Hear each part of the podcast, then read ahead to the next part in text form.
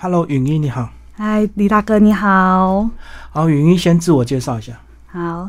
呃，各位听众大家好，我是张允一，那我现在是东杰生意的业务总监，也是成长管理师。那我之前呢是在营养系毕业，然后啊，后来又读了营养所，啊，之后毕业之后呢，我就进入了国家卫生研究院。工作，然后接着又进了生物技术开发中心。其实做主要都是实验室的做实验，然后研发的部分，药物研发的部分。所以你会常常碰到白老鼠啊，会什么老鼠都会，就是那个药物要给白老鼠试用。嗯、对，就是呃，不止白老鼠，黑的也有啊，嗯裸光没有毛的也有，大的小的都有。所以那个实验的成果就是要给人吃，是不是？药物药物是有些是注射的，然嗯后有一些当然就是给人吃的。那我们也会去做一些动物的一个实验的 model，就就也许我们是用呃高脂饮食去诱使一些伤害啊，然嗯后或者是就是基因改变的老鼠，然后去做一些抗癌药物的研发这样子。嗯对。这个研究工作是不是很单调？其实不会，蛮有挑战的。 真的哦、对对啊可是每对，天都要绑在实验室里面的、一直反复的做嘛。嗯，对对，呃，不单只是动物啦，我们有养细胞，然后嗯也就是看不同的一些结果。其实我们就是看数据，然后结果，或者是嗯不同的实验的模式，我们会用，也会参照不同的方式去设计，然后去做，嗯其实蛮有挑战的。可是工作环境有没有好一点？至少冷气要很强，哦，对，我们就像预饭团 一样，对。就是为了让让那个气温稳定，就对。对对对对，因为其实那个温度的稳定对动物也是很重要的。嗯，。对，好，那后来呢？是因为你怀孕，对不对？嗯然后你工作上跟在怀孕的过程才出现问题，嗯，是。不然应该你会一直做下去。我还蛮喜欢我的工作。嗯。对对，好，那后来怀孕跟工作怎么冲突？嗯，其实应该说我们实验的工作来说，就是一排下去，我们可能整天都不让他吃东西、喝水。嗯，就是很穿隔离衣吗？对对对，要穿隔离衣。那如果有一些要进到 P two 实验室，它更麻烦，要穿两层，手套要戴两层。就是，然后那怀孕的时候就特别的不方便，因为做又要做到动物实验的话，其实基本上就是要很小心，嗯就是我们要不能被老鼠咬到嘛，然后又要很多很应该说我们的我一次我们可能一天研究员可以也许可以处理到两百两三百只的老鼠，嗯对，那每一个处理的方式可能都不一样。是，对，那工作压力其实是很大的，然后时间也是很长的。那怀孕的过程中，尽量不去上厕所、不吃饭要。憋尿，对对对对对对然后对，就要少吃少喝吧，就是尽量不要出来啊，嗯因为出来我时间就会拖更长。就要脱一次衣服再换一次衣服，对对对，嗯没错。让你长期造成说你饮食就会很小量，饮水也会很少量，就是怕对，就是怕进出太那个实验室太频繁。这样就会影响到胎儿。对啊，其实胎儿就有被影响到。可是那时候为什么不能够早一点，就是那种留职停薪？应该说我第五个月，他觉得我身体比较稳定了，所以就排吧，又怕之后我会请更长，情上对，所以就把工通通挤在一起。那其实因为写计划的时候，我有提出这个疑问，因为嗯那个计划都我自己在写的嘛，然后设实验设计也是。那写完以后，我就问说：“哎、我这个这么多东西，那这个接着是谁要？因为有时候是我写，但不代表我要做。对，可是他们就是很模，就是老板也还蛮模棱两可，就说啊，那个我们之后会找人。可是那我动物都定进来了，嗯那其实我是一个很爱惜生命的人，所以我觉得他们都定进来，然后已经已经都在线上，他时间也到了，那我就必须要赶快去处理它。嗯，所以那时候我就。就是公司也说，那对啊，其实就没有人啊，那你就做吧。 那所以我就接着就下去做了这些事情。对所以一开始你自己也不知道严重性，然后对基于这个对工作的负责态度，你还是硬撑。对然后公司认为你既然愿意，那也 OK，反正你就先做，有状况再说嘛。对那，后来就果然有状况，对啊，嗯那一天就是我完全工作忙到我忘记我要去产检，嗯然后晚上我先生还在公司门口，因为我们那时候进实验室是手机带进去，可是是没有讯号的，我懂，对，然后隔离啊了，完全被隔离了。然后我是等到晚上，因为动物房会有早上七点开灯，晚上七点关灯，我就是发现动物房关灯了，我说哎呀，已经七点了哦，，时间到你才想到，对，忙到忘记，然后说我就赶快出去，然后弄一弄收呃收完了以后出去以后已经八点钟了。是对，那八点钟就刚好我产检其实排的是七点半，嗯然后我先生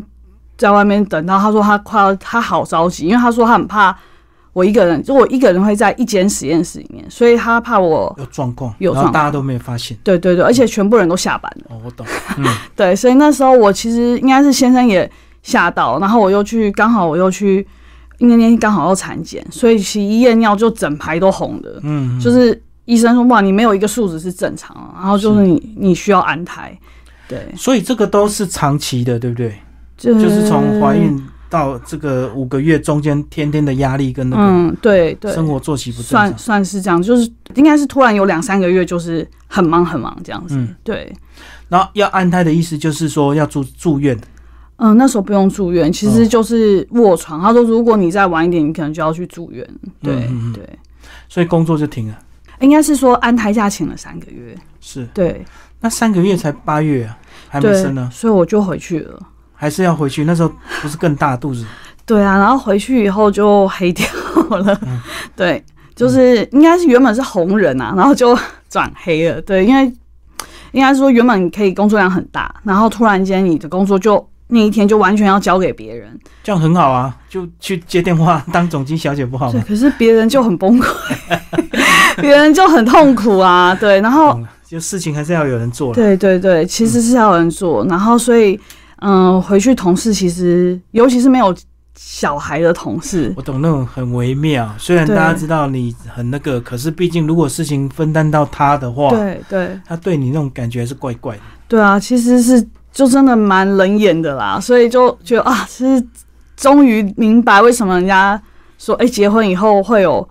就是家庭和小孩会影响到工作。我那时候才发现，原来这么还没生出来，我就我才发我就发现了这件事情。对，好，那被冷眼多久？你决定离职？到我生的那一段时间，我就决定我还是因为工作已经被排的比较轻松了。其实原本是还是蛮喜欢这份工作，只是说同事之间的那种冷淡，对，然后有点有点受伤啦。对，嗯那但是我觉得这不是一个对我来说不是我离职的重点。其实重点是，其实我还真的是觉得我那一次被。医生说，就是他说你的小孩重要还是你的工作重要？因为哦我是其实怕影响小孩。对还问医生，我可以回去上班吗？嗯，对，那医生又说，其实因为我是基督徒，所以医生就说，上孩子是上帝给你的产业，是就提醒了我一件事情。我觉得其实小孩这个生命是很宝贵的，对，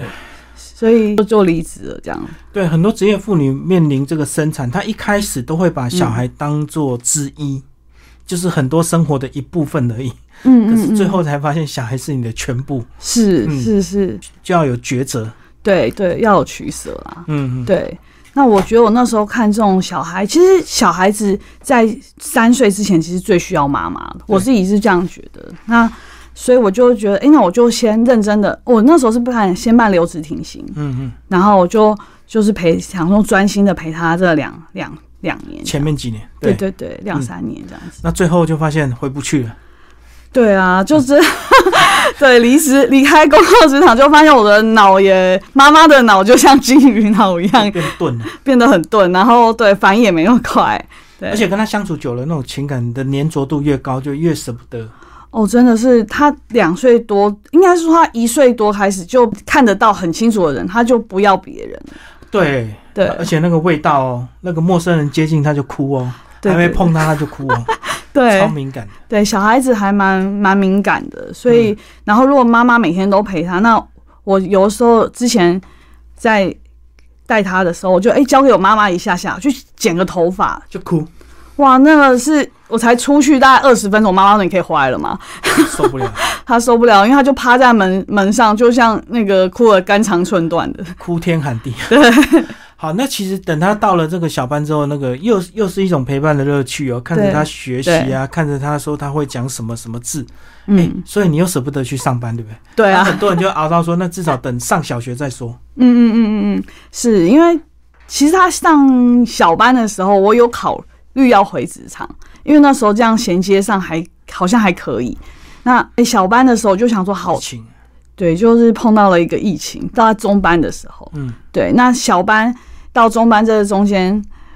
嗯、陪伴他，他也也常常进他们的幼稚园嘛，然后就去跟他们。就是帮他们小朋友讲讲故事啊什么，他就还蛮骄傲，我妈妈会来讲故事。是，对啊，所以小朋友其实很很喜欢妈妈的陪伴。嗯安全感，对嗯对对，那到了中班就碰到疫情，那疫情其实因为我先生也是工程师，所以他有时候就会他就留在家上班了，嗯然后全家都要在家吃饭， 所以我就。觉得我那一段时间，这两年我就是不停的在家里面煮饭，从早煮到晚这样子。就突然变很会煮其实我本来就还蛮会煮饭啊，，真的。我读营养系也是因为我很喜欢煮东西、吃吃东西，所以所以你煮东西会特别讲究吗？会会会嗯油、用的油啊，还有食材，然后还有烹饪的方式，我都还蛮在意的。所以都是标榜健康，就对。对，尽量就是我们就是用蒸的啊，然后用煮的，其实很少油炸食物这样哦子，，尽尽量清淡就对，清淡倒没有，因为我先生重口味，哦所以他还蛮挑食的。至少少用油就对。油要用好油，嗯对，对要用好的油。其实油脂也是蛮重要的，尤其是在小朋友大概从嗯六个月嗯开始，它是一个很很重要的一个特别要去注意用油的量，这样子不能没有油，因为小朋友没有油他可能会便秘，然后而且它也跟脑神经发育有关系。嗯，对，所以其实好的油很重要。好，你刚刚有讲到，其实，在怀孕过程出问题，嗯那后来这个生产的时候有没有状状？况？生产是哦，生产也是蛮惨的。嗯我生产的时候其实是应该是最后一次产前，然后医生就说你要来生，我就想说，诶，为什么他叫我那天一定要催生？他原来是到了晚上去催生的时候，才发现我是没有羊水，嗯我才知道原来是我没羊水了。所以基本上那小孩就是连拖胎拉的把它弄出来，哦，就很不容易出来，他完全不是滑出来，他是最后是嗯硬拉出用来产夹把它，就是把它我们产到撑开，然后把它拖出来。嗯嗯，对，所以他出来的时候，其实体重应该是以他的身高来说，他是很轻的，他才两千四百九十克。就身高正常，但是体重轻，对对，因为他身高就百分位百分之八十五啊。所以这样讲就是一定有一些关联，一定有一些影响，就对。嗯，可能饮食上或是生活上就压是力，你对你实验室那段时间嘛，对不对？对，有可能没有好。好的吃，好好的休息。嗯，可能就是还是会有影响这样子。那后来有反映在他整个生长的过程吗？有没有哪一些比较落后的？嗯其实好像没有诶、就是只有他，应该是说他出来的时候，我们发生了一件事情，就是呃，我先到月子中心，然后他就是在医院造黄疸，嗯然后过了大概三四天送回月子中心，月子中心发现他有点流鼻水，嗯然后就是一个就得了一个呼吸道细菌病毒，它是一种大人其实就是。单纯就会流鼻涕、感冒这样子，嗯像感冒的症状。可是小孩就会发烧，然后很严重，因为致他死抵抗力很弱，对对，他也刚出生，所以我们那时候，哦，我在月子中心超超担心，因为他就要在医院里面住院，所以你在月子中心坐月子，他在医院里面住院。对，隔离病房里面，那还要还要单单独的隔离出来，对，所以那时候找医院也找了很久，没有那么小的小孩，然后要隔离起来这样子，隔离病房，对，嗯儿童隔离病房，嗯对，那后来是怎么样才慢慢把它调整回来？嗯，就是母奶，我觉得嗯那时候就靠母奶，对对，就是因因为母奶就是一个很好的嗯营养来源，我吃的健康一点，而且他那时候那么小，应该很多药都不好用吧？应该对对他来讲都很很重，对不对？对对他来说都很都很蛮蛮重的，所以其实医院也是告诉我说，你妈妈就放轻松。尽量有母奶的话，就提供到医院，所以我们就是分两地这样，哦，所以那个治疗过程是很缓慢的。蛮特别的。就两个礼拜，嗯，他就出离开了隔离病房了。是。对对对，那我觉得后来就可能，我觉得自己自己照顾还是有有差，就是他慢慢的他就诶、体重也回来了，然后也没有，我也很担心会有后遗症，就都没有。嗯哼，对对对，我就回想起来，其实蛮难过的啦。就是我那那两个礼拜，其实他他一出院，我就觉得，哦，我终于看到他了。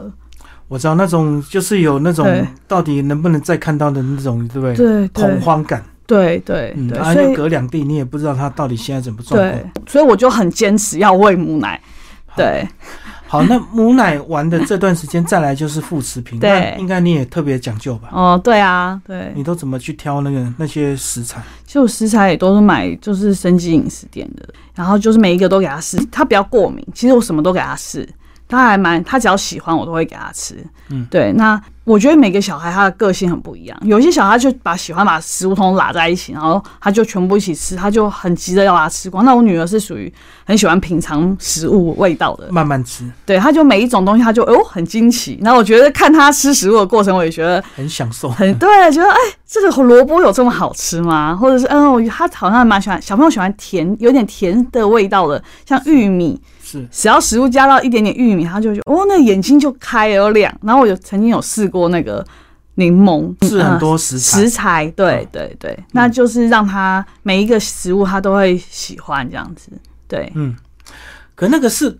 短短的过程呢、欸可是等他真的能够咀嚼的时候，有时候他就开始挑嘴，对不对？对，没错，有些菜就不吃了，有些菜不吃就把它做到他喜欢吃啊。是把它弄得很细吗？有一些是我会跟他说故事，然后跟他说，哎、那个小兔子啊，然后很喜欢吃红萝卜。其实其实兔子没有很喜欢吃红萝卜，你今天要当小兔子嘛？他就说好啊，然后他就就会吃。然后或者是我就说，哎、那个小老鼠喜欢吃地瓜，嗯，然后他就说小老鼠喜欢吃地瓜，然后他那就说好，那我也吃。就是有些菜，其实我就会编一些，因为可能就是我跟他，所以我也很就是无意间我就会讲一些自己编的故事，这样子。反正你就找到窍门就对了，对对对对对，就是我的方法啦。就边一边他就他就会吃了，他就买单了。对对，就是其实小孩有时候对于那个味道，他可能只是有一个什么，像有一些菜它可能比较苦，青菜比较苦的，嗯那尤其是叶菜类，它可能叶子比较苦，我就把叶子剥掉，那菜的茎可能比较清脆。味道会稍微甜一点，我就取那一段，那我就那你你吃吃看这个啊，我觉得这个跟前面那个不一样，我就试这两个，他二选一的时候，他就会选同样一把菜嘛，二比较选一不苦的，对，那他还是吃了。所以就是技 巧，对，把两个都很难吃的菜放一起， 对，至少他就选一个。对对对对对对，好，那后来呢？你这个人生的转折就是疫情后，这个觉得也差不多嗯了，要回到职场做一点事，对不对？对，啊，主要是小孩朋小朋友也上小学了，上小学了。所以你的时间暂时有一点空档。对，我觉得他比较大，可以自，我也觉得他需要有一个榜样，就是他看妈妈，他觉得他就说他以后也要在家里面煮饭，然后我都想做你的样子，对，那我觉得这样当妈妈不错，但是我觉得人生很难，你很难确保找到一个真的这么好的对象，或者是因为当家庭主妇，毕竟你就不是在外面有产值的人。因为我也只有一个女儿啦，所以我觉得，我觉得榜样很重要。我觉得还是要让她看到妈妈其实也是可以走出去，然后有努力的在工作职场上的一面。对。那我觉得，那尤其是她是女孩，那我觉得她妈妈的形象对她来讲可能更重要。嗯，对是他学习的典范了，对对嗯，因为有时候这个如果他赖床，然后你要叫他，那他就说，你看你等一下就可以继续睡，我要对去对上学，对对，所以你就讲不过他，对所以对，就是要还是要做一点事情，嗯嗯嗯嗯，对，因为对他有他有说过，他说妈妈，那你我去上学，那你都在干嘛？我说，哎，我要去买菜啊，嗯然后还要去你他没看到，他以为你就是睡觉，对对对所以让他放学再接他回来。对对嗯，他以为。我我就是专门给他的啦，我反而现在出去了，他就知道哦，妈妈还有事情要做，有事情要忙。女儿自己会独立一点，嗯就是她会说哦，妈妈，那你忙，那我我头发可以自己洗。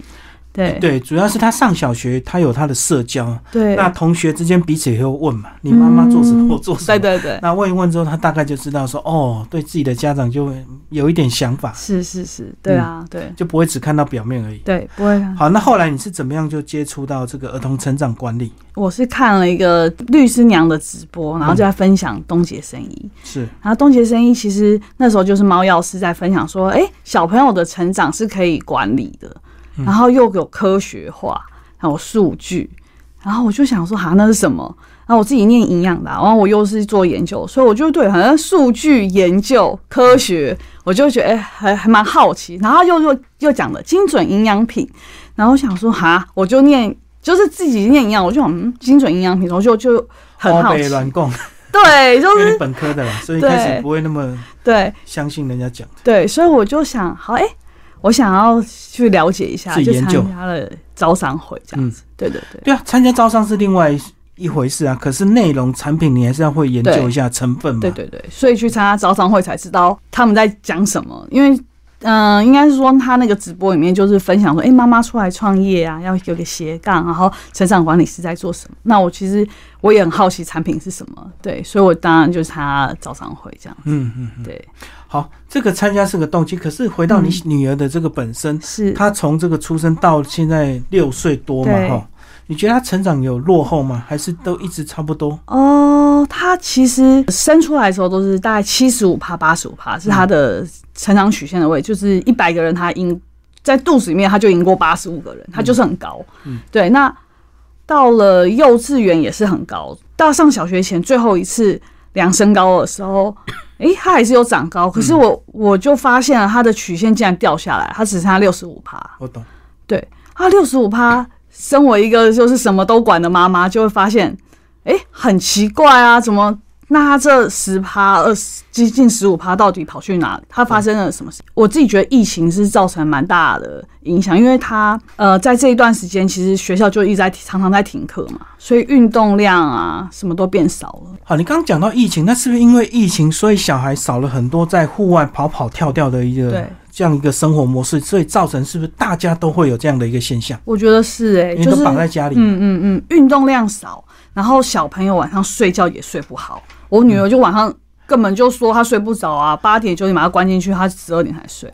哦，因为他白天没有消耗嘛，对所以对晚上当然就不不会对想要早睡啊。对，那运动量也不足，可能她就是不够累。嗯对，那小朋友一直看蓝看电视啊，那我家是有装那个投影幕啊，所以她就是看投影幕。对，对，那蓝光其实也是对小孩子比较刺激。那可是她就是运动量不足，所以晚上就睡不好，这样子嗯，因为不够累，不够，真的是不够累。对，嗯，好，所以后来就是因为这样子变慢之后，你真的有实际的去了解他整个运作模式，发嗯现他的这个成长的理论基础是有依据的，对不对？对，其像我们做动物实验的时候，我们也会每天每两天我们就会量一次体重。那它只要掉下来，就表示哎、诶有一些什么状况，因为我们有时候投药啊影响它就哎、诶体重就掉下来。其实人也小孩也是，那小老鼠的周期还比较短嘛，很短，它嗯它才活两三年。可是小孩就是八九十，我们人活八九十岁，那就一个月我们量一次。身高啊、体重，其实都很有数据上的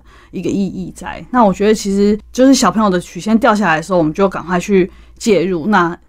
就是帮他饮食、运动，稍微稍微去审视一下情况，这样子，那就可以帮他再回复回去这样子。那我女儿其实我自己当管理师之后啊，大概。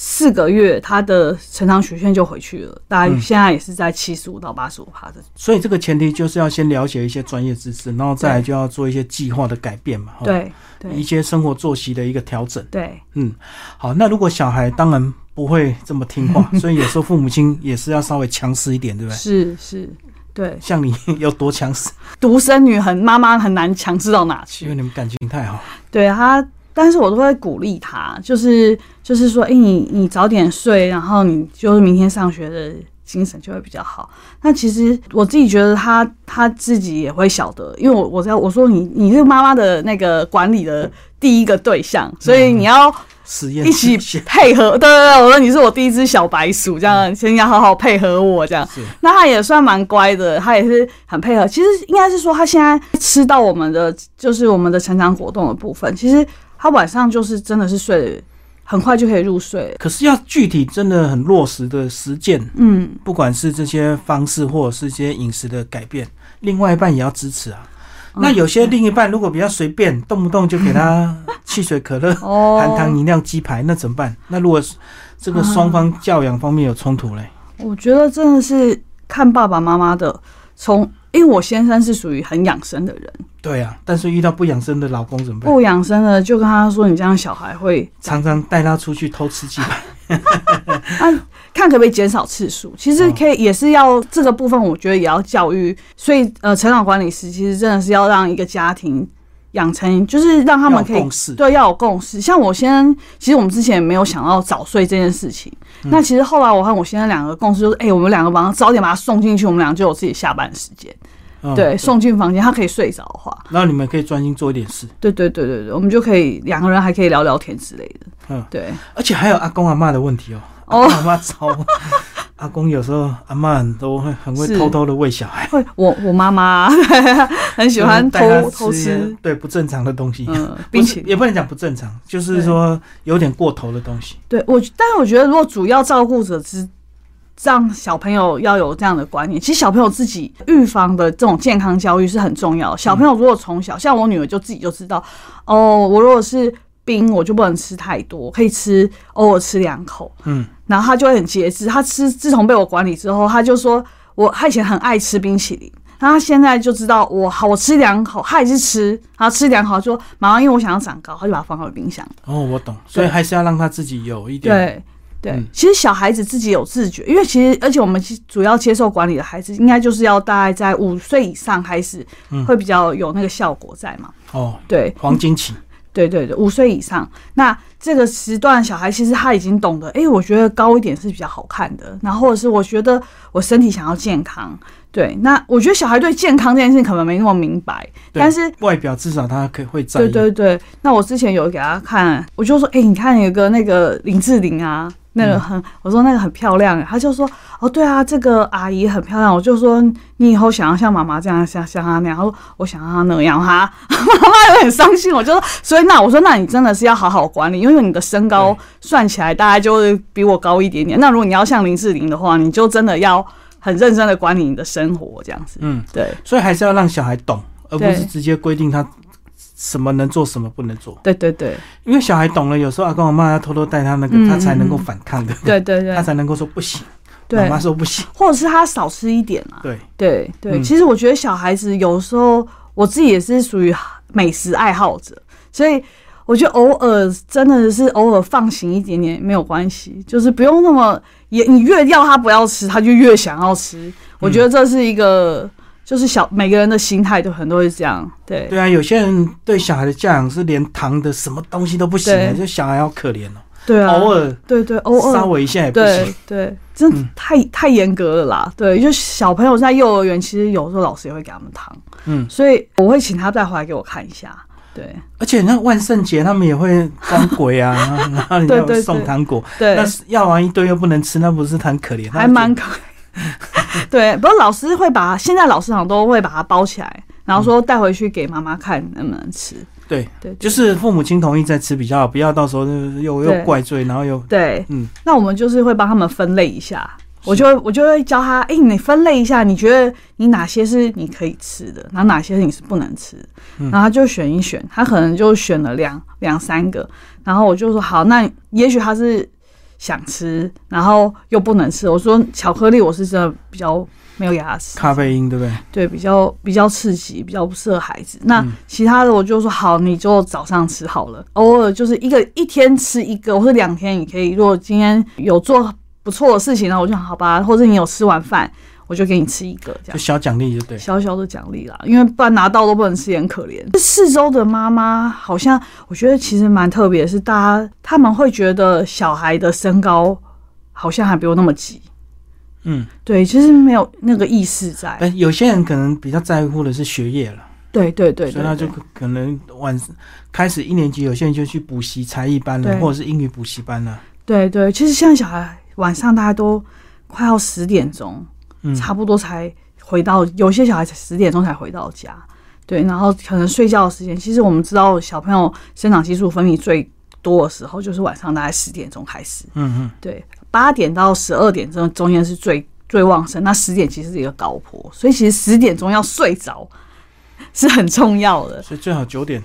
其实差不多九点就要睡觉了。那小孩现在小孩的作息好像不太不太容易，对。一二年级可能还能要求啊，到了三年级可能对就有有想法了。小孩有想法，哦我因为我接触到的一些妈妈们，就是对小孩晚上不愿意，可能跟功课也多了，然后加上补习，欸然后英文啊、数学啊，数学要补诶、我真的蛮讶异的，还有音呃才艺，哦，对啊，对才艺嗯，对，所以其实晚上睡觉时间真的是晚，对所以你小朋友现在一年级有开始学什么吗？他从一直都有学钢琴，哦，，对，就只有钢琴而已，就让他有一个艺术的那种，所以重点是他有兴趣吗？他有兴趣。就是他以前学的时候，就是我就跟他说，哎、你是不是？应该是说他想学钢琴的时候，我就带他去。那时候很小，才三三岁。嗯，那我就说你喜欢吗？他说我很喜欢。那我就说好，我就一直陪他。那当然中间会有一些表演啊，然后练琴每每天都要练嘛，这是一定的。如果你学一个东西，你一定要很认真去做。那等他上小学的时候，我就跟他说，妈妈觉得你到小学你要自己管理你自己嗯嗯，那钢琴这种东西，你不是课业，所以我没有一定要盯你。那你一个礼拜，你至少我提醒你的时候，请你自己去弹、去练习。那如果你不练习，如果连续多少，我像那时候一个礼拜如果超过两次，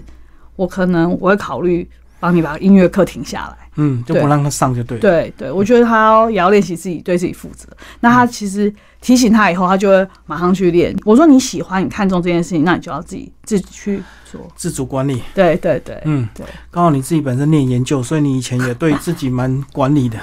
是，对，嗯，好，谢谢允一为我们介绍她的全职妈妈到成长管理师，谢谢。